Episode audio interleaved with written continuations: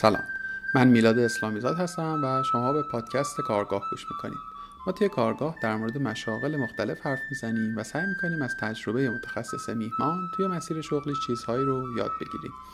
این اپیزود بخش دوم گفتگوی من با واهاگ مسرکیسیان مدیر جذب بازاریابی شرکت کریسپه پیشنهاد می‌کنم اگر قسمت قبلی رو نشنیدید اول اون رو بشنوید. توی این قسمت ما صرفا حول موضوع دورکاری حرف زدیم. Krisp از پیش از شیوع کرونا استراتژی کار remote رو در پیش گرفته و تا همین امروز که قریب به 200 همکار از ده کشور مختلف داره روی همین روال باقی موند. با واهاک درباره روش های مدیریت ارتباطات از راه دور شیوه های مدیریت منابع انسانی تو مدل دورکاری و ابزارهای مورد استفاده تیمشون گفتگو کردم. امیدوارم که این گپ و گفت براتون مفید فایده باشه. ممنون میشم ما رو روی یوتیوب Castbox یا هر اپلیکیشن دیگه ای که استفاده می‌کنید دنبال کنید. همینطور اگر کارگاه رو قابل شنیدن دونستید ما رو به دیگران هم معرفی و پیشنهاد کنید. خب این بخش دوم گفتگوی ماست. نسخه ویدیوش که روی یوتیوب. یه خورده کاملتر معمولا پادکست رو یه خورده خلاصه تر می‌کنم چون feedback ها نشون میده که آدما تو پادکست حوصلهشون کمتره و نمی‌دونم چرا.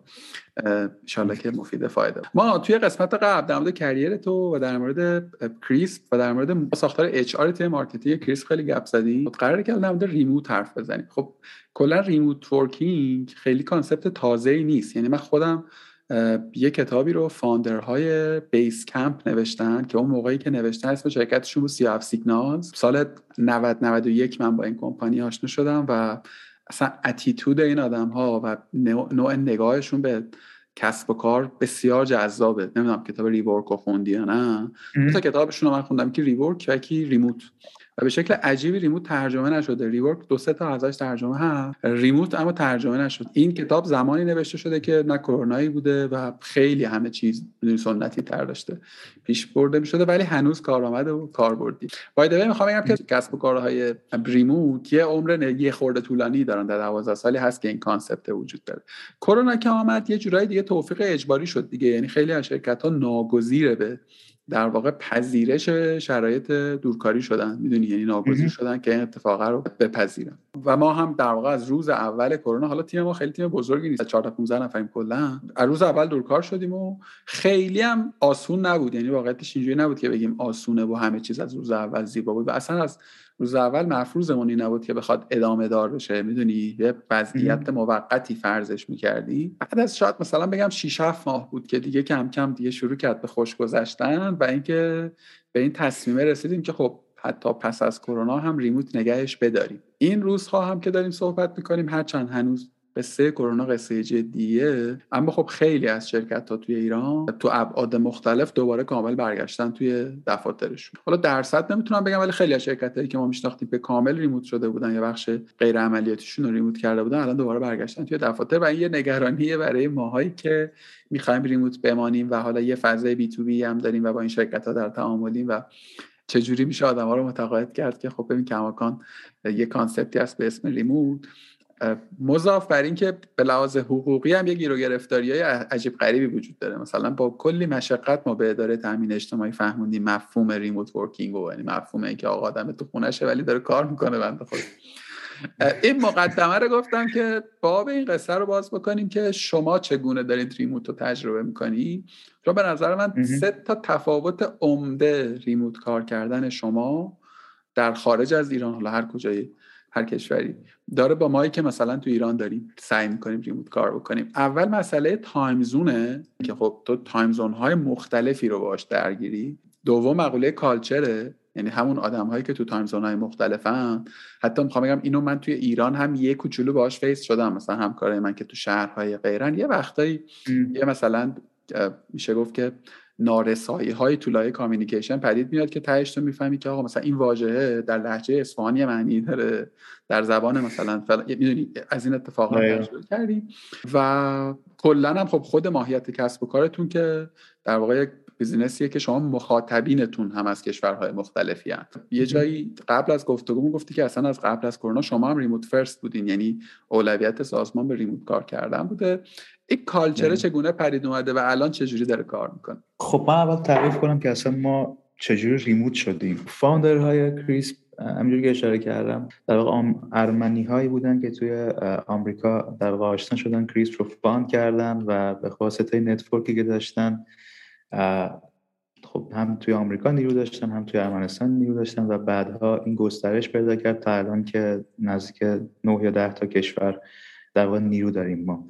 ولی داستان remote ما بیشتر یک چیز استراتژیک بود. یعنی ما اون اوایل که شروع کردیم Krisp رو فروختن به عنوان یک محصول خیلی سریع متوجه شدیم که در واقع توی بحث B2B یا enterprise اصلی ترین مشتری های ما شرکت هایی هستن که remote ن.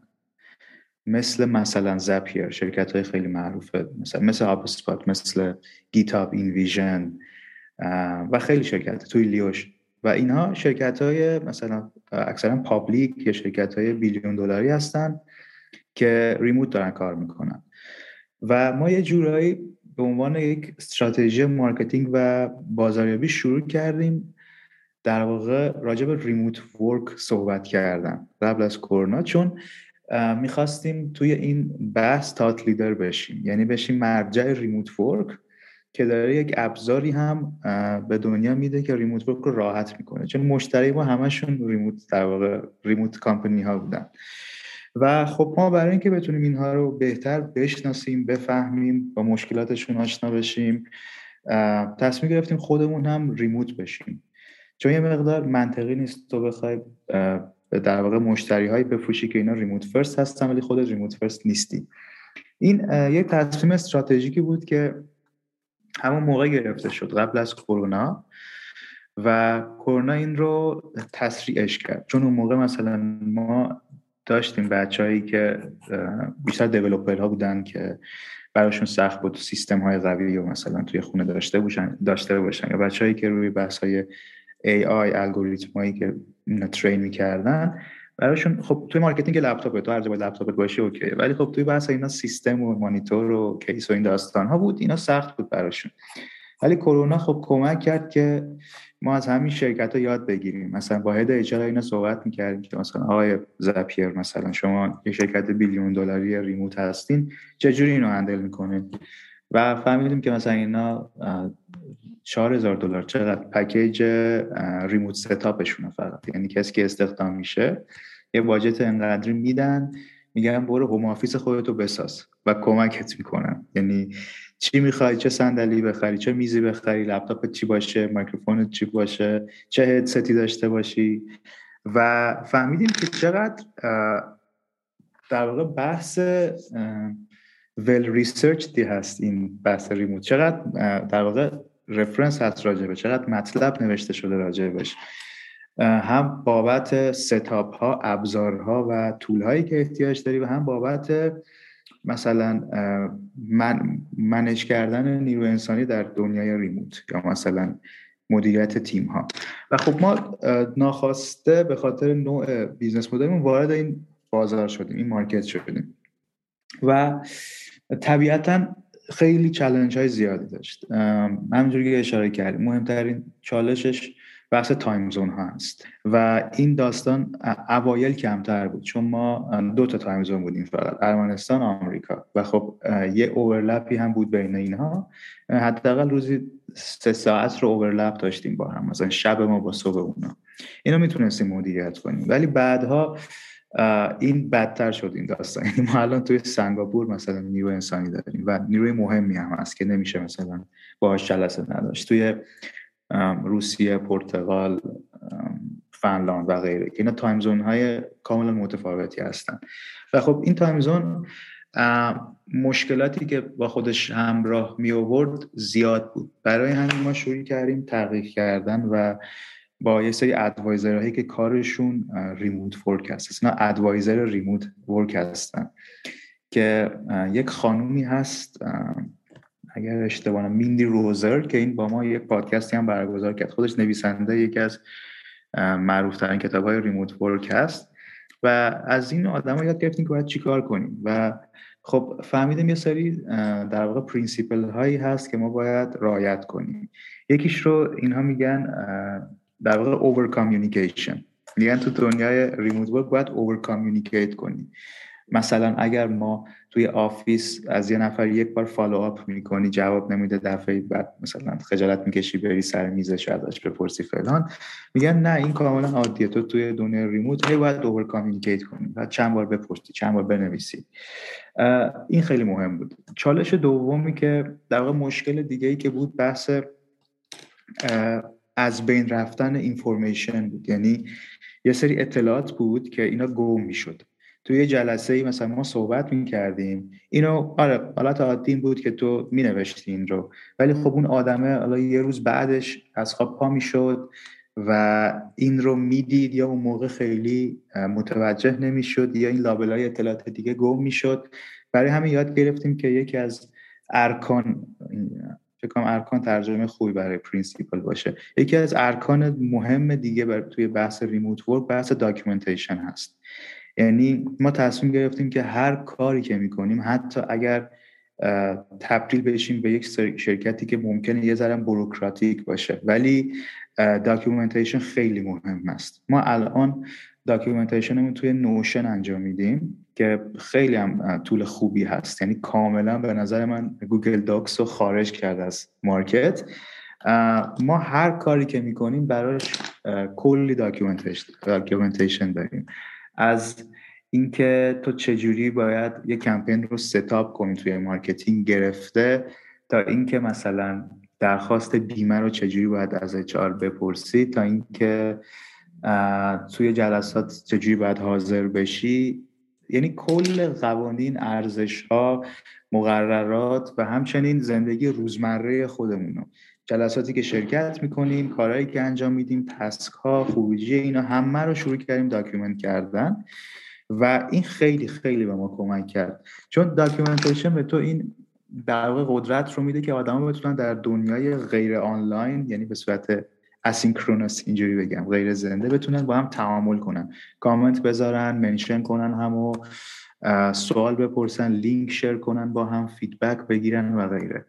شاید رکن سوم هم ابزار باشه. ما شروع کردیم یه سری از از یه سری ابزارها استفاده کردن که اینها بیشتر توی بحث الان بهشون میگن asynchronous communication که این هم چیزی بود که ما من خودم تو Krisp یاد گرفتم. ما یه synchronous communication داریم. همین مثلا Zoom call یا مثلا تلفن که با هم زنده صحبت می‌کنیم. یه asynchronous داریم که الان میگن دنیا همینجوری داره میره سمت asynchronous و مثلا یکی از ابزاری که خیلی مهمه توی این بحث asynchronous Loom هست که تو می‌تونی screen تو share کنی یه ویدیویی درست کنی توضیح بدی یه document یا هر چیزی و و اینو با یه لینکی بفرستی توی گروه دوستات ببینن نظر بدن اموجی بذارن سوال بپرسن و غیره. و ما شروع کردیم از این ابزاری که در واقع asynchronous communication رو تسهیل می‌کنه تو دنیا خیلی بیشتر استفاده کردن. و اینها برای ما نجات دهنده بود. روی time zone من نفهمیدم چگونه handle ش می‌کنی تو یه نیروی کلیدی داری توی سنگاپور که چهار پنج ساعتش زمانش با تو متفاوت فکر می‌کنم. دیگه گلوش پنج ساعت احتمالا اختلاف زمانی داری. و okay یه سری جلسه روتینه که تو می‌تونید توی اون time هایی که overlap دارین پیدا بکنید و با هم دیگه fit ش بکنید یه وقتایی به هر حال نمی‌دونم role اون آدم چیه چون می‌دونم مثلا اگه فنی باشه یه دفعه یه جای کار بهتره که چه, چه اتفاقی میفته یعنی آدمه رو بیدارش می‌کنی؟ چجوری میشه؟ ببین این آدم چون در واقع role ش head advertisement هست آدم کلیدی است ولی آدم در واقع on call ی نیست. چون مشکلات عجیب غریب اینجوری که مثلا یه بخوایم یارو از خواب پاشه خیلی توی advertisement پیش نمیاد. ولی خب آدم مهمی هست و خیلی جا لازمه که توی بحث تصمیمات استراتژیک و اینها حضور داشته باشه. ولی خب مشکلی که هست ما خیلی نمی‌تونیم با این آدم جلسه حضوری داشته باشیم. برای همین با هم توافق کردیم که ما هر کاری که انجام میدیم بیا well documented باشه. یعنی اگر من از تو یک task ی می‌خوام من اینو document می‌کنم که مثلا ما باید یه همچین کمپینی داشته باشیم. اینقدر بودجهشه هدفمون اینه اینه اینه اینه. تو بیا بر اساس این پیشنهاد خودت رو همونجا توی کامنت ها یا توی یک در واقع جواب توی اون documentation این رو بنویس که آقا مثلا من پیشنهادم اینه اینجوری انجام میدیم من اینو اینجوری setup می‌کنم و غیره. و بعد من یعنی همه چیز رو آوردیم رو کاغذ که گم نشه در واقع همونطور که گفتی اون ارتباط دیگه خیلی از جنس ارتباط زنده نیست. یعنی ارتباط نیمه زنده است. و خود این یک حجم زیاد و متداولی delay ایجاد می‌کنه دیگه. یعنی تو یه order ی داری یه درخواستی داری از آدمه یک روز کاری بعد احتمالا اون میاد روش پاسخی میده. حالا دارم خیلی هم dark ش می‌کنم. بعد تو ممکنه روز کاری بعدش به اون آدم بگی نه اینجا شما اشتباه فهمیدی اینجوریه. این box های زمانی فرسایش ایجاد نکرده. چرا؟ اوایل اوایل چرا؟ چون نه من بلد بودم remote work انجام بدم نه اون همکارمون بلد بود نه هیچ کدوم از اعضای تیم. اوایل خیلی سخت بود و چون دیفالت تو نیست تو بلد نیست این کار انجام بدی ولی با گذر زمان هم ماها یاد گرفتیم که چجوری از این ابزار در واقع اسینکرونس یا در واقع ارتباطات غیر زنده بهتر استفاده کنیم و همون آدم های یاد گرفتن و هم ما همدیگر رو بهتر شناختیم. یعنی مثل تیم فوتبال که چقدر بیشتر کار می‌کنن بیشتر می‌تونن همدیگر رو بفهمن. این باعث شد که اون در واقع delay از بین بره واقعا. و الان از این بابت مشکلی نداریم. آیا شما guideline یا معیاری برای این دارید که مثلا position X و Y و Z خیلی این on time بودن مهمه پس حتما باید توی time zone مشخصی باشه یا اینکه نه واقعا مبناتون اینه که آدم چقدر آدم qualified یه بر اساس نظر تیم مدیر اون تیم. یعنی مدیر تیم مشخص می‌کنه که آیا تیمش شناور نیست ساعت کاری خاصی داره نداره و ولی مثلا تیم تیم من نه نداره واقعا. کاملا شناوره. آره دیگه marketing کمتر اتفاقی از جنس به قول تو حادثه درش کمتر اتفاق میفته و تا حدود زیادی قابل مدیریت. یه نکته دیگه که گفتی بحث over communication ه و راستش رو بخوای. اوایلش که دقیقا همین چیزی که تو میگی ما هم بلد نبودیم. یعنی مثلا من یه موقعی دیدم که من یه چیزی به آدمه گفتم به آدمه رفته یه کار دیگه ای کرده و من عصبانی می‌شدم که چرا آدمه داره کار درست انجام نمیده. بعد واقعا زمان برد که فهمیدم که نه بابا اون بنده خدا من, بد گفتم. یعنی من من انتظارم این بوده که خب آدمی که کنار من نشسته tone منم روی اون request ه در تاثیر گذاره می‌دونی؟ شکل در درخواستم و تاثیر گذاره حالا تا اینکه تو تو Slack چیزی واسه آدم بنویسی یا اصلا deliver بشه بهش یا نشه واقعا ما این ما این گرفته. به ما یه همکارمون بعد از سه روز امروز تونست تازه Slack بهش وصل شه. با هیچ VPN نمی‌تونست لاگین کنه. از این چالش هم ما داشتیم و داریم. حالا از اینکه بگذریم این اوور کامیکیشنه و کاملا هم درسته. یعنی اون ادوایزر درست گفته واقعا لازمه. ولی خیلی انرژی و زمان می‌گیره. می‌دونی؟ یعنی اینکه تو به معنی یه چیزی که بین خودمون خیلی زیاد در موردش حرف می‌زنیم اینه که این مثلا برای یه کار انقدری لازم میشه یه مثلا یه میتاپ بذاریم بعد چهار تا آدم تو اون جلسه باز لازمه باشن. کار خیلی کار مهمی نیست یا نیست ولی در عین حال مهمه و در عین حال واقعا اون چهار تا آدم باید باشن. یا عملیات دارن یا باید در جریانش قرار قرار بگیرن که اتفاقات بعدیش در واقع میاد سمت اونها. و این مثلا یه دفعه می‌بینی که تا هماهنگ کنی. حتی الان خیلی ما الان جلسه های پنج دقیقه یه وقتایی ستاپ می‌کنیم واقعا. خیلی بهتر شده. ولی باز می‌بینی که تو یه دفعه تا یکی میکروفونش قطع میشه تصویرمون وصل بشه نمی‌دونم اینا رو بندازی رو غلطک مثلا یه روب شده و گفتگو پنج دقیقه شده یه ربع بعد تو مثلا چهار تا نیم ساعت و سر اینکه یک کاری که واقعا اگر که توی office بودیم مثلا با یه بشکن ممکن بود اصلا کار done شه من برای خودم اینگونه توجیهش کردم که okay انقدر این دورکاری جاهای دیگه زمان save کرده خب که اشکال نداره چهار تا چیز اینجوری. یعنی یعنی okay ه. زیانش زیانش هنوز به اونقدر نرسیده می‌خوام ببینم شما solution دیگری داشتید به جز اینکه خودتون رو دلگرم کنید با توجیهات این چنینی؟ آره خیلی موضوع جالبی رو گفتی. مخصوصا زمان save کردن خب بحث رفت آمد ترافیک و این داستان مخصوصا توی تهران کاملا از این بابت خب ملموس زمانی که save می‌کنی. ولی خب ببین over communication به نظر من لزوما نباید communication انسان با انسان باشه. یعنی برای مثال یه مثال از over communication ی که من هفته پیش درست کردم توی تیم و واقعا هم خوب بود. سه هفته پیش درست خیلی دقیق بخوام بگم. ما یه مشکلی داشتیم با update کردن report ها. خب من الان ساختار تیمم جوریه که در واقع من سه تا مدیر دارم توی تیمم که اینها report میدن به من و هر کدوم از اینا نیرو دارن خب این سه نفر مسئول update کردن report ها OKR ها و financial report ها هستن. به عنوان در واقع مدیر تیم ببخشید چهار نفر. چهارمی تازه اضافه شد. پیش میومد که دیر می‌شد یا این می‌گفت مثلا من به time zone خودم update می‌کنم گفتم time zone خودم آپدیت می‌کنم. اینجور مسائل که در واقع به خاطر time zone و این چیزها بود. من یکی دو بار مثلا در واقع remind می‌کردم که آقا مثلا بچه‌ها اینو چرا update نکردین؟ update کنین. آقا مثلا این field خالیه فلان. بعد اومدم خواستم یه ذره خلاقتر بشم. یه دونه plugin Slack دانلود کردم. این reminder setup می‌کنه. و هر روز ساعت در واقع دوشنبه صبح هشت صبح time تهران به وقت time ایروان ببخشید ارمنستان. که نمی‌دونم به time اون شخص چی میشه ولی مهم نیست چون از همون reminder اومدم دو تا reminder گذاشتم توی Slack یکی اول صبح یکی آخر آخر که آخر در واقع روز که به time zone همه بخوره. و الان این داستان کاملا حل شد. یعنی من یه جوری دارم over communicate می‌کنم. دارم هر هفته دو بار به آدما یادآوری می‌کنم که آقا این report رو update کن. ولی آره چون انسان به انسان نیست. حالا منم یه تجربه با که بگم اینجا. ما هم دقیقا روی Slack تو سیستم ticketing مون وقتی که یک ticket ی میاد بلا فاصله به اون آدمه ticket می‌زنه که توی ticket جدید داری. بعد ساعت چهار بعد از ظهر به چهار بعد از ظهر هم باز دوباره یه ticket دیگه دیگه بهش می‌زنه. میگه که ببین چهار تا از ticket ات مونده. اگر که مثلا ticket دو ساعت مونده تو یکی دو ساعت برو جمعش کن.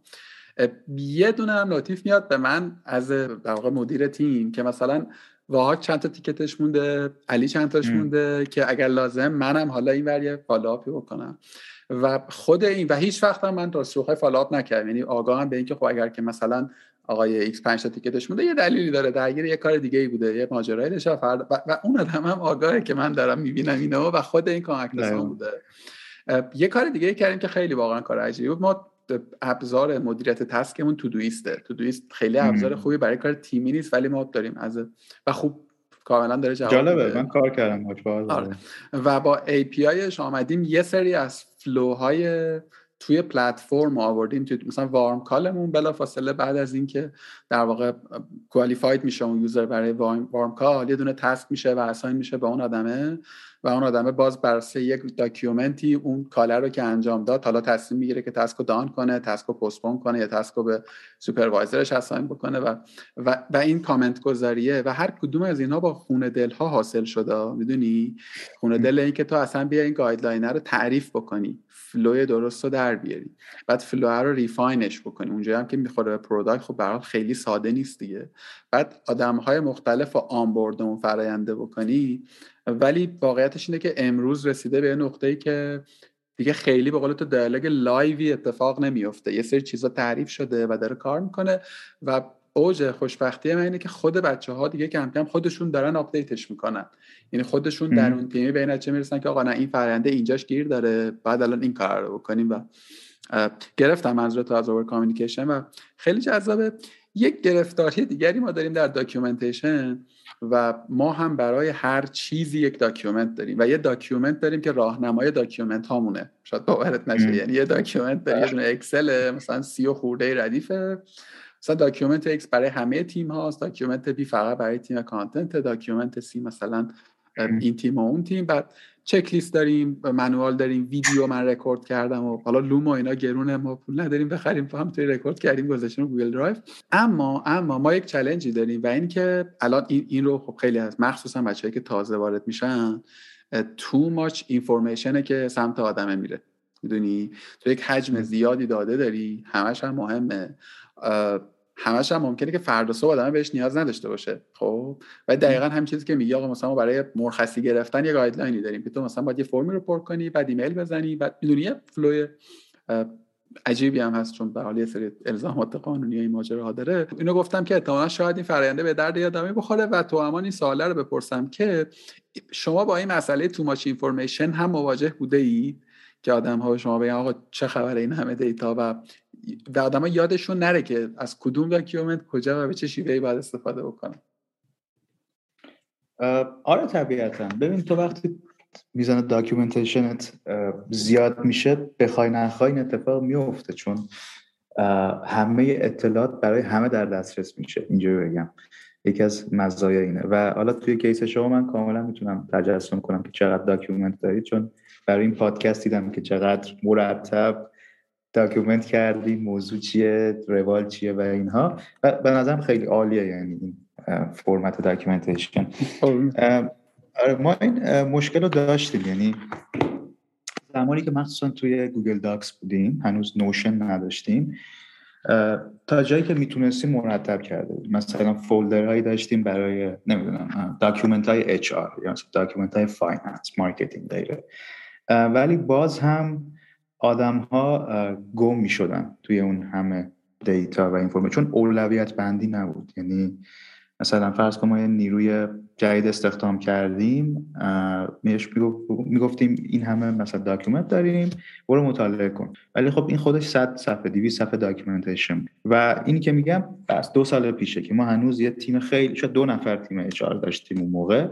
که اینها فقط تمرکزشون hiring بود شرکت داشت سریع رشد می‌کرد و اصلا کسی به این چیزا فکر نمی‌کرد که الان یارو که استخدام شد ما چجوری این رو onboard ش کنیم چیا مهمه چیا نیست. تا اینکه کم کم رشد کردیم شروع کردیم اطلاعات رو دسته کردن و یه اتفاق خیلی خوب و تاثیرگذاری که افتاد توی شرکت این بود که اومدن یه در واقع flow onboarding چهار ای تعریف کردن. که همه این اطلاعات به صورت همش هم اطلاعاتی که به درد می‌خوره به صورت طبقه, طبقه بندی شده توی چهار هفته شخص onboard می‌شد. و این خیلی کمک کرد به این داستان. چون مثلا من, من خودم تجربه که داشتم ما اصلا flow onboarding نداشتیم. یارو میومد یه نفر می‌رفت قهوه ساز رو بهش نشون می‌داد کن کار. آقای فلانی اصلا آقای فلانی نه میز شماست. فردام task ات مثلا هم task اته بعد HR HR manager حرفه‌ای آوردیم ما که من خیلی چیزا یاد گرفتم ازش. چون تجربه کار سالها توی کانادا داشت این کاملا بلد بود این چیزا رو. و این به ما یاد دادیم این موارد که آقا مثلا onboarding باید 4 تا 6 هفته باشه هر هفته یک در مثلا ما الان هفته اولمون فقط values ه تو onboarding که مثلا شرکت 6 تا value داره خب؟ اینا چیه؟ مثلا هر کدوم چه معنی میده؟ اینا توی زندگی روزمره شما چه تاثیری می‌ذاره و غیره.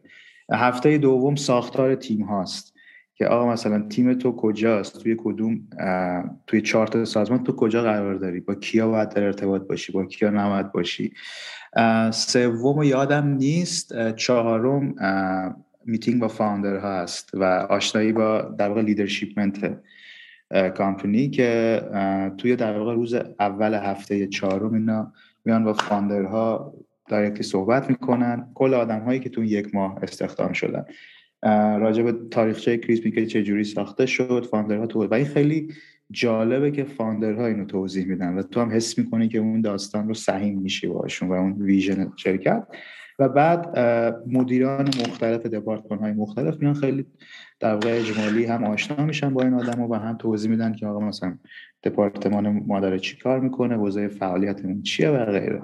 که ما جالبش اینه که هم ضبط شده اینها رو داریم. یعنی مثلا من یه صد فیلم تولید کردم که وظیفه marketing در Crisp چی هست؟ و توضیح میدم که هم می‌تونن اون فیلم رو ببینن کامل و هم من اون رو یه version 15 دقیقه ایش توی جلسه هم خوش آمد میگم هم توضیح میدم برای تیمای غیر marketing ها چون marketing من یه ماه اول کاملا کار می‌کنم باش و این در واقع تقسیم کردن دریافت اطلاعات توی یک بازه زمانی کمک کرد که مردم بهتر و مرتبتر این رو درک کنن. این تقسیم بندیه و اینکه هر هفته یه یه اکشن مشخصی داره و فقط یه کار رو توی هفته می‌کنه مثلا خیلی می‌تونه کمک رسان باشه. آره واقعا تجربه جالبی بود. چون مثلا من اتفاق نیفتاد. منم اومدم Crisp مثلا HR نبود. یه تیم tech بود یه تیم marketing و گفتن خب آقا خوش اومدی. ما هدفمون مثلا برای امسال اینه که 10 میلیون یورو فروش داشته باشیم. ولی خب طبیعتا کار نمی‌کنه اون روش. حتی انصافا انصافا شرکت های بزرگ ایرانی مثل دیجیکالا و علی بابا و غیر اوزاله خیلی خوب تونستن به نظر من تیون کنن. بله. تیم های بزرگ مثلا دو سه هزار نفره توی این بازه مثلا ریموت کردن. و من با تک و توک که بچههایی که توی این سازمان ها کار می‌کنن چیزی که دارم می‌بینم اینه که تونستن به هر حال اونا هم این دانش رو تا حدی اکتساب بکنن. حالا نه همشون بخشی از اونها و آدم هم حالشون خوبه. منم خیلی چیزای خوبی شنیدم راجع به HR. مخصوصا از دوستای خیلی صمیمی من الان یا مثلا اسنپ هستن یا دیجیکالا هستن یا کافه بازار هستن. و این به نظر من HR که داره در ایران اتفاق میفته در مقابل مثلا رشته های دیگه مثل marketing و sale خیلی نزدیکتر به استانداردهای جهانیه تا چیزهای دیگه. ببین علتش می‌دونی چیه؟ حالا شاید دوستان اچ من اینو بشنون. به خورده به خوششون چون فکر مجبورن می‌دونی؟ یعنی ما به شدت در همه حوزه ها مسئله تلنت داریم در ایران و شرکت های متوسط کوچک کوچک که واقعا بیچارن در پیدا کردن آدم شرکت های متوسط بزرگ و در واقع بزرگتر قشنگ توی رقابتن. یعنی دعوا اونقدری که طولای اچ آر جدیه طولای مارکتینگ جدی نیست باور کن. یعنی اونور ابزارش خیلی چیزتر. الان واقعا رسیدیم به اونجایی که به انسانی مزیت رقابتی یک سازمان داره. داره قشنگ معنا پیدا می‌کنه. آخرین سوال هم توی اون point که گفتی. بپرسم واسه tools هاست. دو سه تا شما لابلا گفتی Loom رو گفتی که منم جدیدا باش آشنا شدم. عرضم به حضورت که Notion رو گفتی من اصلا نتونستم باش ارتباط برقرار کنم ولی تو دنیا خیلی ترکونده. یعنی من ویدیوهاشو که می‌دیدم تو یوتیوب و اینا خیلی کارهای هیجان انگیزی میشه کرد چه داشبورد اختصاصی ساخت و اینها. کاربرد سازمانیشو نمی‌رسم tools دیگری هست که بتونی پیشنهاد بکنی. حتما. ببین سه تا tools هست که واقعا زندگی ما الان وابسته به این سه تا tool ه توی Crisp و خیلی ما رو کمک کرد تو remote work. به جز این دوتایی که گفتم Loom Notion البته Notion رو میلاد اینم بگم که خیلی سریع داره دگرگون میشه. یعنی اگر تو مثلا یه سال پیش تستش کردی الان دوباره تست کن کاملا عوض شد. سومی Miro هست. یه tool فوق العاده خوب در واقع به عنوان whiteboard online شروع کرد ولی الان شاید بگم 60 70 درصد communication ما روی Miro هست. مثلا ما الان کل funnel های marketing مون اونجاست.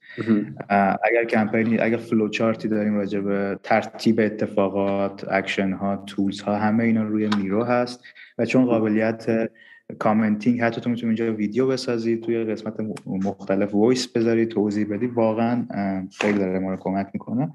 و جالبش اینه که ما هنوز روی ورژن رایگانش هستیم یعنی از این بابت خیلی قابلیت خوبی داره. بسیار هم عالی. چالنجر رو گفتی به نظر من گفتگوی خوبی شد روش. بریم سراغ ادامهشون بحث کالچراله بحث کالچرال خیلی بحث مهمی هست و یعنی راجع به اهمیتش نمی‌خوام صحبت کنم. کاملا مشخصه به نظرم. یعنی حتی مایی که توی ایران همه از یک background تقریبا مشابه زبان مشابه و غیره باز به قول تو این تفاوت ها توی بخش مختلف کشور از چه شهری هست اینو کاملا مشهوده و روی کار تاثیر می‌ذاره حالا توی شرکت های در واقع multi این خیلی بیشتر هم هست. بذار چند تا مثال بزنم شاید مفهوم بهتر برسونم. مثلا من توی ایران یاد گرفته بودم به خاطر culture ی که داشتیم اینه که فروتن بودن خیلی چیز خوبیه. خب یعنی اینجوری یاد گرفته بودم. خب قسمتی از شخصیت من شده بود و با اون زندگی کرده بودم و همیشه آدم حالا اون کتاب Power of Habit هم خیلی کتاب جالبی اینجا بگم. چون تو یه چیزی رو که انجام میدی تشویق میشین درون تو در واقع درونی میشه. چون ما همیشه گفتیم وای مثلا چقدر آدم فلانی فروتن و سر به زیر و اینهاست بعد تو اومدم اینجا دیدم که اینجا فروتن بودن یه جور دیگه ترجمه میشه. یعنی تو اگر فروتن باشی انگار ضعیفی یا انگار ناتوانی.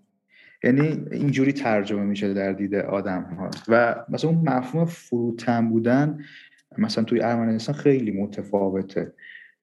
و اون جایگاهی که توی فرهنگ ایران مثلا داره نداره اینجا متفاوت کاملا.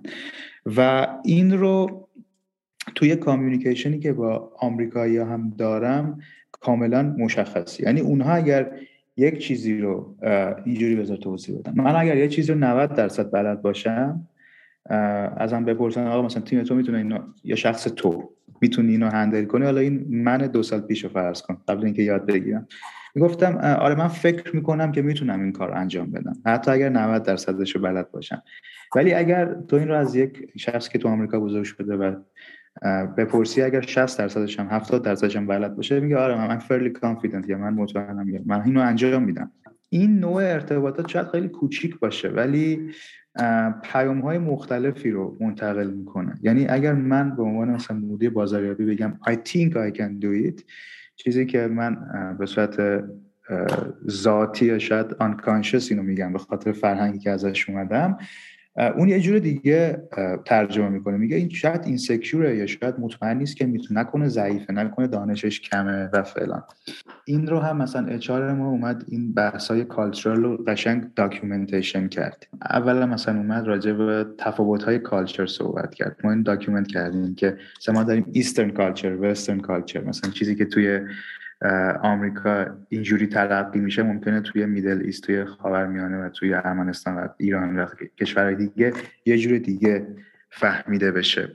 یا مثلا همین فرهنگ تعارفی که ما داریم یا مثلا خیلی خیلی جا اصلا نمی‌فهمن چیه مثلا. و خب اینها رو من یاد گرفتم که درون خودم خونسا کنم. عوض کنم شاید اینجوری بهتر باشه. و این بیشتر توی بحث communication هست. شروع کردم نگاه کردن به اینکه اگر تو از یک نفر که توی آمریکاست و ما سعی می‌کنیم culture business مون شبونه باشه یک سوالی میپرس چجوری جواب میده؟ و من چجوری جواب میدم؟ و فرقشون چیه؟ کلماتی که در واقع استفاده می‌کنیم چیه؟ چجوری اینها رو با هم در واقع مقایسه کنیم؟ چجوری من می‌تونم از یادگیری که دارم از اونا بهتر communicate کنم و غیره. و خب این documentation ی که تیم HR ما انجام داد یه سری راهنماییایی که انجام داد و در واقع این اومد به صورت code of conduct ترجمه کرد. آقا ما چه جوری باید رفتار کنیم توی سازمان؟ چه کلماتی رو می‌تونیم استفاده کنیم؟ چه کلماتی رو نمی‌تونیم استفاده کنیم؟ چه چیزهایی می‌تونیم از هم بپرسیم؟ مثلا ما بازم از این بابت مثلا کالچر ارمنستان خیلی شبیه ایرانه. شاید میدل ایست اینجوری باشه. که مثلا چطوری مثلا بابا چطوره؟ مامان چطوره؟ خواهر چطوره؟ بابا شغلش چی بود؟ مثلا خب خیلی شاید اطلاعاتی از هم دیگه بپرسیم پرسونال که عادیه. یعنی ما این رو به عنوان چیز خوب نگاه می‌کنیم که من دارم مثلا چی میگن؟ دارم مثلا حال پدر شما رو می‌پرسم چون برام مهمه احترام می‌ذارم و غیره و غیره. ولی این مثلا توی culture های دیگه ممکنه یه جور دیگه ترجمه شه که آ تو داری مثلا وارد personal zone من میشی. چرا این سوالا رو از من می‌پرسی؟ مثلا چه ارتباطی به تو داره؟ و خب این چیزا واقعا باید document بشه آموزش داده بشه. که همه بفهمن که آقا چیزا رو چه چیزایی می‌تونی بپرسی چه چیزایی نمی‌تونی کلماتی که می‌تونی نمی‌تونی و غیره. و ما تا یک حد خوبی اینو تونستیم مدیریت کنیم توی شرکت خودمون. در واقع همونطوری که برای خود function های کاری آدم های پروتکل ها و یه به قول تو بروکراسی ایجاد شده گویی که برای ارتباطات هم یک چیزی شبیه به یک استانداردهایی وضع شده. درست فهمیدم؟ کاملا درسته. یه تفاوت دیگه هم به عنوان مثال بگم که قابل فهمتر باشه. ما مثلا شاید بازم بحث کالچر یا اینها وقتی چیزی می‌خوایم تعریف کنیم توی ایران می‌خواستیم واسه همدیگه حتی صحبت های روزمره اول کل داستان رو تعریف می‌کردیم بعد می‌رسیدیم به اون نتیجه یا اون حرف اصلی که می‌خوایم بزنیم. ولی من بعدا متوجه شدم که توی این ساختارهایی که بهش میگه مثلا structured communication و اینها تو اول باید اصل مطلب رو بگی که آقا این اتفاق افتاده یا مثلا من این سوال رو از شما دارم یا این داستان اصلی منه بعد شما میای background رو میگی. یعنی اون ترتیب اطلاعات فرق می‌کنه.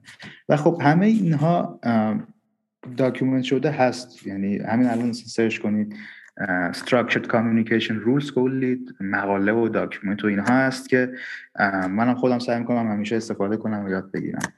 این آخریه که گفتی آره یعنی این واقعا خیلی خیلی خاور میانه ایه یعنی اینو می‌تونم بگم که مثلا تو وقتی که با اعراب کار می‌کنی و تو ترکیه هم من این تجربه دارم. اونا هم خیلی استوری تلرن می‌دونی؟ میگم تو اعراب این اتفاق خیلی حتی اصلا تو لول هم از ما جلوترن. خیلی اون اول قشنگ زمین رو آماده می‌کنم بعد مثلا آره خب. قشنگ خاورمیانه ای هست. چون آره ارمنی های ارمنستان هم دقیقا همین جوری هم. یعنی مثلا داستان رو میگه پیش زمین قشنگ آماده می‌کنه بعد می‌رسه به اصل داستان. ولی خب اصلا ما قهوه خونه داشتیم عربا کافه داشتن شما بار داشتیم می‌دونیم ما اینا رو اصلا پدید آوردیم که بشینیم حرف بزنیم. ببین یه،, یه چیزی که تو یعنی این اینو گفتم که یک سوالی بپرسم و اون این که به هر حال جغرافیای ما جغرافیای ایزوله دیگه. یعنی توی ایران به دلایل متعددی ما خیلی ارتباطی با غیر ایرانی ها نداریم. یعنی به جز دوستان افغانستانی و معدودی اعراب عراقی خیلی سال پیش که آمدن ما خیلی عادت به دیدن خارجی نداریم. یعنی خارجی که می‌بینیم تعجب می‌کنیم. برامون اتفاق تازه نیست. و خب تو وارد فضایی شدی که با آدمهایی در تعامل بودی که برای اونا این اتفاق اتفاق جدیدی نبوده حالا سوالم چیه یعنی این مقدمه رو گفتم که اینو بپرسم همونقدر که کار کردن در یک فضای مولتی کالچر برای تو یک اتفاق تازه بوده که باید تو باهاش آداپت می‌کردی خودتو آیا برای آدم های دیگه همین اتفاق یک چیز متفاوتیه؟ به نظرم بستگی به کشور داره یعنی م. مثلا من راجع به این موضوع چون برای من سخت بوده و برای من جدید بوده راجع به موضوع صحبت کردم با بقیه همکاران. مثلا برای اونایی که توی آمریکا هستن نه اصلا. خیلی چیز مرسومیه چون اونا انقدر آدم های متنوع مهاجرها آدم های با رنگ پوست های متفاوت چهره های متفاوت لباس های متفاوت دیدن که okay براشون و اینها آموزش هم می‌بینن تو مدرسه. یا مثلا این مبحث diversity and inclusion که الان انقدر دارن راجبش صحبت می‌کنن که هم بحث ملیت توشه هم بحث جنسیت توشه همه چی. اینا روی این آموزش ببینن که دیگه از هیچی تعجب نکنن و همه چی براشون عادی بشه. ولی برای من جدید بود و برای مثلا همکارای دیگه هم هم که باز هم مثلا از خاورمیانه و یا از اروپای شرقی مثلا همین همکارم که میگم از در واقع لیتوانی بود اون هم شبیه ما فکر می‌کرد. یعنی براش جدید و اتفاق جدیدی بود توی فرهنگ مولتی کالچر کار کردن. ولی برای مثلا همین همکارمون از کانادا یا آمریکا نه خیلی عادی و مرسومه. آخرین سوالم تو تیکه کالچر بپرسم و نمی‌دونم تو کالچر میگنجه یا چیز دیگری. به من خودم باز دوره تو فضای دورکاریه یک نکته ای دارم میگم که خب بیزنسه داره کار می‌کنه. دونی؟ بیزنس داره کار می‌کنه. با همه چلنج هایی که داشتیم تونستیم به بخش عمدهش واقعا فائق بیان علایه جذب تا خروج همکار براش مدل درست کردیم با سخته که داشت ولی و تونستیم توی این شرایط کاری جدید براش چیز بسازیم براش آلترناتیو پدید بیاریم. ولی یه چیزی هست که به نظر من خیلی جدی داره میس میشه و اون تکه باند شدن آدم هاست. تکه که آدم ها دوست بشن با هم. حالا دوست نه به معنای اینکه مثلا خارج از ساعت کاری هم بخوان مثلا با هم دیگه وقت بگذرونن و نه در الزامن در اون ساعت. ولی شکل این اتفاقه شکل کنار هم قرار گرفتن آدم ها که خب فقط دارن کار دارن کار می‌کنن خودش یک حالی از فرسایش رو به زعم من داره پدید میاره. اول یه چیزی رو در پرانتز بگم چون خیلی دارم می‌بینم. نواخر بعد برم سر سوالت. ببین اول چیزی که الان خیلی داره صحبت میشه راجبش مخصوصا توی بحث شرکت های تک و سس و اینا که من خیلی بیشتر فالو می‌کنم اینه که این صحبت هایی که ما مثل یک خانواده هستیم در محل کار یا مثلا ما خیلی صمیمی هستیم با هم مثل خانواده این فلان اصلا درست هست یا نیست؟ چون که حتی الان خیلی از به قول معروف آدم های در واقع پیشگامی که در این زمینه دارن صحبت می‌کنن بحث اچ آر استخدام رفتار سازمانی و غیره دارن این رو یه جورایی به سخره می‌گیرن که شرکت ها دارن از این به عنوان یک ابزار حالا میگم به فارسی سخت برده برده چی؟ بردهداری استفاده می‌کنن که آقا ما مثل خانواده ایم برای همین تو 20 ساعت واسه ما کار کن. برای همین این داستان رو بذاریم به کنار. یعنی اینکه خوب هست یا بد من نمی‌دونم. ولی بر اساس تجربه و در واقع تغییری که اتفاق افتاد قبل از ریموت و بعد از ریموت ورک خب این علنی هست. یعنی اون ارتباط انسانی کمتر میشه بین آدم ها و ما این رو یک کارهایی داریم انجام میدیم که یه جورایی کاورش کنیم. چرا؟ چون که هنوزم مثلا تو founder های شرکت ما فکر می‌کنن که اون ارتباط انسانی اون در واقع emotional connection بین آدم ها مهم هست. و مثلا ما کارهایی که در این زمینه کردیم یکیش virtual coffee ـه خیلی ساده. مثلا ما یک bot ی توی Slack بچه ها نوشتن. این هر روز میاد random چند تا آدم رو میندازه توی گروه. و چند تا time میده بر اساس calendar این آدم. میگه که رای بدین یه time انتخاب کنین. مثلا این سه نفر چهار نفر. یه time انتخاب می‌کنن تو calendar شون book خیلی ساده است. یعنی یه developer شاید اینو تو Slack مثلا تو 5 دقیقه این bot ش رو بنویسه. میاد تو calendar book می‌کنه و تو مثلا هر روز پنج نفر با پنج نفر random قهوه می‌خوری با زوم که خیلی جالبه. چون راجع به کار کسی صحبت نمی‌کنه تو این میتینگ اصلا قهوه می‌خورم با هم. و خنده دارم هست. یعنی چون با آدم های random از تیم های دیگه یه match میشی این جالبه. و این خب یه چیزی که خیلی کمک کرده. بحث بعدی دوباره برگردم به همون مبحث over communication اینجا هم به نظرم over communication لازمه ولی از یه جنس دیگه.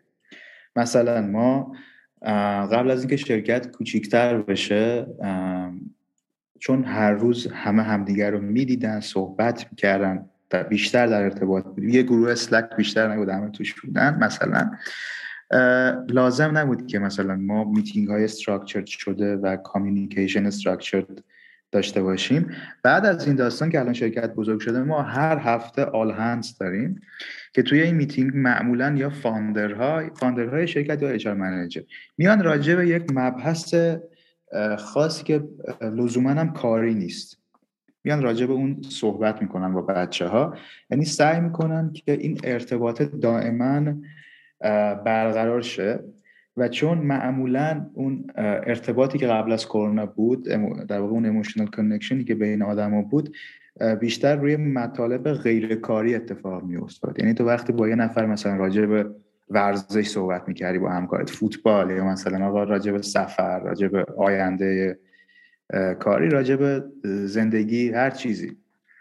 بیشتر اونجا اتفاق می افتاد الان شرکت ها سعی می‌کنن بیشتر که نیروهاشون رو فورس کنن که با هم راجع مطالب غیر کاری هم صحبت کنن که اون emotion برقرار همین مثلا force کردن جلسات هفتگی که غیر کاریه یعنی بعد آقا توی calendar ت book شرکت شما درخواست می‌کنه که هفته یه بار با بچه های تیم راجع مطالب غیر کاری راجع فیلم تحلیل کنیم یه فیلمی ببینید صحبت کنیم و این تکنیک ها اون virtual coffee ه که گفته خیلی بنظرم چیز جالبیه. یعنی مخصوصا برای تیمایی که خب مثلا تو اندازه شما صد و اندی نفر به بالا خیلی از این رندوم مچ می‌تونه خیلی فولت با نمک باشه موقعیت های کمیکی می‌تونه توش در بیاد.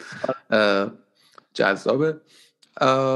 و راست میگی شاید با یه سری کارهای این شکلی بشه اون رو پرید آورد. در مورد اون قصه در واقع خانواده گفته همونطور که گفتی اختلاف نظر بین علمای حوزه منابع انسانی خیلی زیاده. من خودم توی اون هیئتی بودم که معتقد بود که میشه کمپانی رو یک خانواده تعبیر کرد. الان داره نظرم تغییر می‌کنه راست رو بخوای. یه مقاله ای هم میخوندم. خیلی هم همین روزهای اخیر که یه سوالی طرح کرده بود. می‌گفت که okay یعنی خود نویسنده مخالف این در واقع کمپانی مسایس با family بود. می‌گفت که okay ما میپذیریم که یک شرکت یک خانواده است. اما صاحب شرکت نقش پدر خانواده رو میپذیره. اگر که من کارمند مثلا کار نکردم منو کمک کنه منو support بکنه. و اینها و دقیقا تهش نتیجه گیری همین بود که می‌گفت که داره یک معادله می‌سازه که تو رو تو یک emotion در واقع تو یک موقعیت emotional ی قرار بده از تو بهره بیشتری بگیره. و حالا اونوری هم نظر زیاده ها این یعنی point ش هم اونوری هم point هایی هست که در واقع تو وقتی که dependency بیشتری داشته باشی به یک سازمانی علاوه بر اینکه خب سازمان منتفع میشه تو هم احتمالاً رشد بیشتری رو می‌تونی تجربه کنی امثال هم حالا خیلی وارد اون بحثش نشویم ولی میگم منم خیلی به نظرم دو تا ماهیت سوا و جدای از همه. من چیز دیگه ای به ذهنم نمی‌رسه که بپرسم. تو چیز دیگه ای هست که فکر کنی من باید میپرسیدم و نپرسیدم؟ نه. فقط راجع به remote که چیزی هم اضافه کنم. یه position که خیلی سریع داره تو دنیا رشد می‌کنه الان head of remote هست.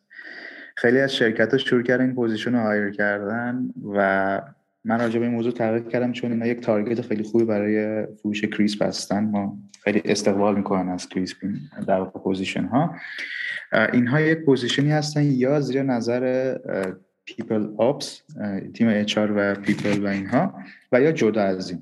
که کارشون در واقع تسهیل کردن این فرایند remote work توی شرکت ها هست و الان خیلی شرکت های بزرگ تو دنیا اینو position رو اضافه کردن دارن promote می‌کنن و اگر توی لینکدین هم مثلا search کنی می‌بینی که چقدر تعداد این position ها داره زیاد میشن چه جالب چه جالب. و کلا هم به نظر می‌رسه که فضا اینجوریه که قرار ریموت بمانند بخش زیادی از این شرکت هایی که به فراخور کرونا در واقع ریموت شدن برنامه به بازگشت نیست. اونجا همین شکلیه؟ آقا اونجا دارم آره. ببین ما این مارکت رو خیلی از نزدیک داریم بررسی می‌کنیم ریموت فورک رو چون برامون خیلی مهم و حیاتی هست. و ترندی که می‌بینیم یه سری اونایی که باید برمیگشتن برگشتن تا حالا. چون در واقع مهمترین مارکت همون آمریکا بود که خیلی وقت پیش از واکسین در واقع واکسیناسیونشون از 70 80 درصد فراتر رفت. خیلی ها برگشتن و خیلی هم گفتن بر نمیگردن یعنی مثلا آمازون توییتر چند وقت پیش مدیر عامل قبلیشون که قبل اینکه استفاده بده اعلام کرد و رفت یه قسمت اعظم از نیروهاشون دیگه بر نمیگردن و داخل office نیستن. یک سری از شرکت ها مثل سیلز فورس اعلام کردن که یه سیستم هایبریدی رو ادامه میدن. یعنی شاید مثلا یکی دو روز در هفته رو بیان office ولی اکثرا remote خواهند توی ایران هم این این مدل خیلی داره در واقع میره جلو. یعنی شرکت های یه خورده بزرگتر اومدن. حالا مثلا یه, یه مدت تیم marketing فقط میره office. یعنی که همون فاصله گذاری بیشتر باشه. یا بعضی تیم ها مثلا optional کردن دو روز آدم ها می‌تونن برن و بیان. و یک چلنجی هم که باز توی شرکت های متوسط بزرگ ایرانی و تهرانی هست اینه که جا ندارن دیگه. یعنی توی کرونا بزرگ شدن خب؟ ولی دفتر خالی بوده دیگه. حالا دارن آدما برمیگردن و الان لوکیشن دیگه اون استطاعت تو نداره. خیلی به نظرم گفتگوی جذابی شد. من خیلی دوست دارم که حول این گفتگو و حول بخش های مختلفی هم که گپ زدی مطالب تکمیلیش رو پیرامون ریموت ورک در واقع درست بکنم و بذارم روی سایت کارگاه. برای آدم هایی که ما رو میشنوند یا می‌بینن حتما سایتمون هم ببینن. احتمالا تا اون موقع یکی دو تا شو رو در بردم و در واقع گذاشتم. انشالله که مفید فایده باشه این اتفاقه اگر نکته ای در مورد هر کدام از این دو بخش گفتگون هست که لازم می‌دونی یا می‌خوای اضافه کنی لطفا بگو. مرسی. ممنون. میلاد عزیز منم خیلی لذت بردم. خیلی گفتگوی خوبی بود و امیدوارم بیشتر ببینم هر چیز زودتر از نزدیک ببینم. ان شاء الله ان شاء الله ان شاء الله به امید دیدار خسته نباشی. شب بخیر. شب بخیر خدا